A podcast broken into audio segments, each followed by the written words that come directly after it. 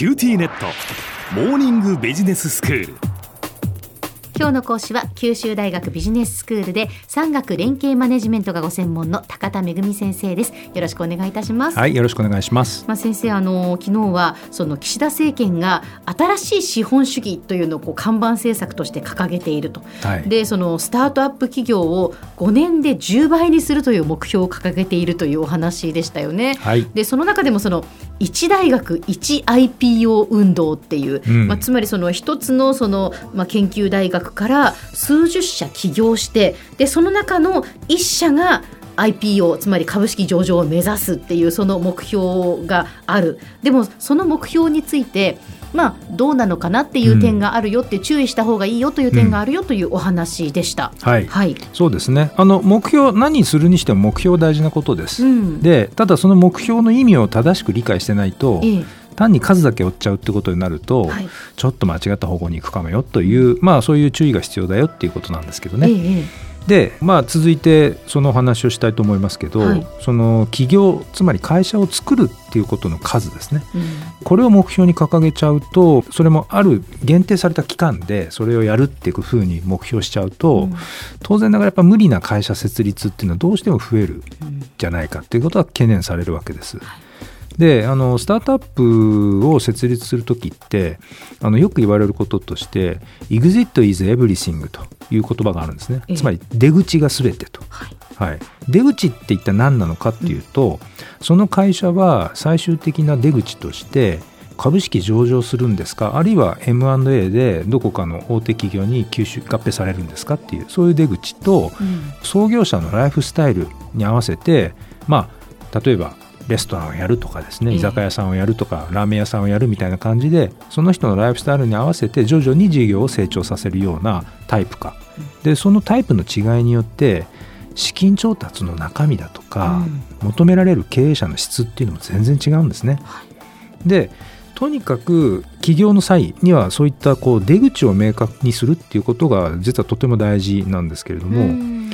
逆にねその創業メンバーが起業するにあたってその意思確認が不十分だったり、ええ、その出口が明確でない場合はですね、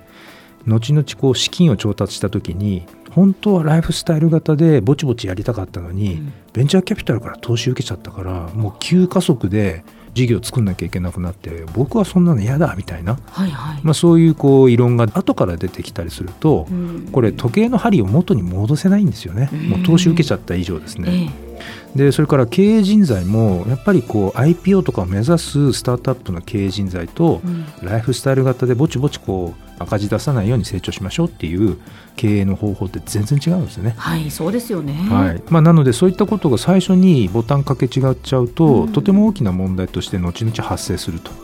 いうことが懸念されるわけですね。ええでそれからあの2つ目の問題として、えーと、IPO 株式上場っていうのは目標として妥当なんだろうかということについて考えてみたいと思いますけれども、はい、これについてはですね実は日本のスタートアップは早期上場を目指しがちであって、えー、でそのことは課題含みであると。いうことを実はアメリカのベンチャーキャピタリストが言ってらっしゃる方がいらっしゃるんですよ。まあ、その方のブログを引用しながらねちょっと考えてみたいと思います。でアメリカのデライトベンチャーズっていうところの渡辺さんって方がブログに書いていらっしゃるんですけども、うん、日本ってスタートアップに対して、まあ、どちらかというとやっぱり早期に上場しろっていうような、まあ、そういう上場の期待がされがちであると。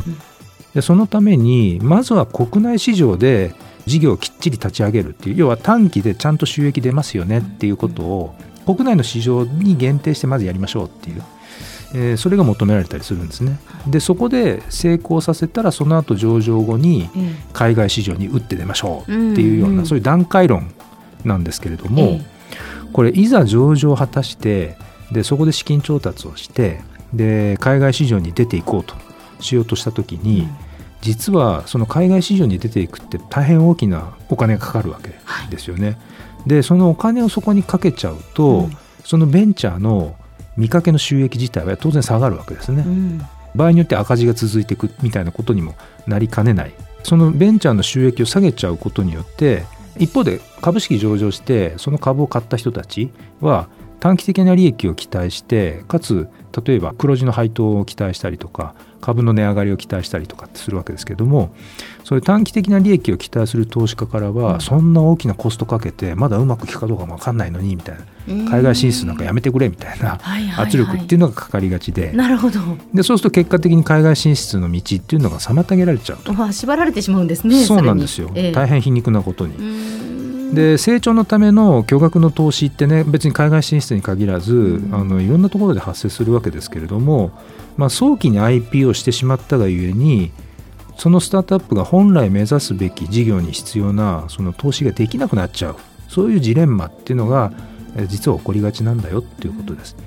立ち返って考えてみると IPO 株式の上場ってあくまでも必要な資金を調達する手段の一つに過ぎないわけですよね。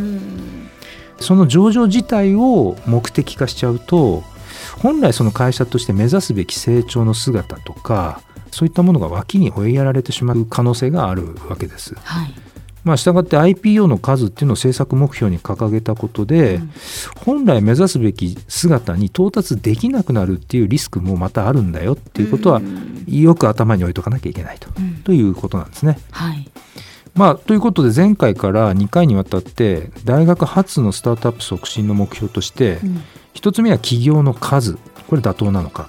2つ目は IPO 株式上場そのことを目標にするということ、それは妥当なのかというこの2つについて、まあ、考えてきたわけですけれども、やはりこれらの数値目標みたいなことを掲げるのはですね注意深くやらなきゃいけないというふうには思いますね。そうですね、はい。まあ、目標を立てるっていうか目標があるということはとても大切なことだけれどもっていうことですよね。はいそうなんです、えーでそもそもやっぱりスタートアップが実現しようとするその世界観だったり、うん、あるいはイノベーションの姿でその結果が、まあ、社会にどんな価値がもたらされるんだろうかっていう、うん、そこが一番大事で、はい、そこに向けてスタートアップっていうのをどうやって促進していくべきだろうかっていうことを考えていく必要がありますよということです。はい。今日の講師は九州大学ビジネススクールで産学連携マネジメントがご専門の高田恵先生でした。どうもありがとうございました。はいありがとうございました。さて QT ネットモーニングビジネススクールはポッドキャストでもお聞きいただけます。QT ネットモーニングビジネススクールで検索してください。お相手は小浜もとこでした。キ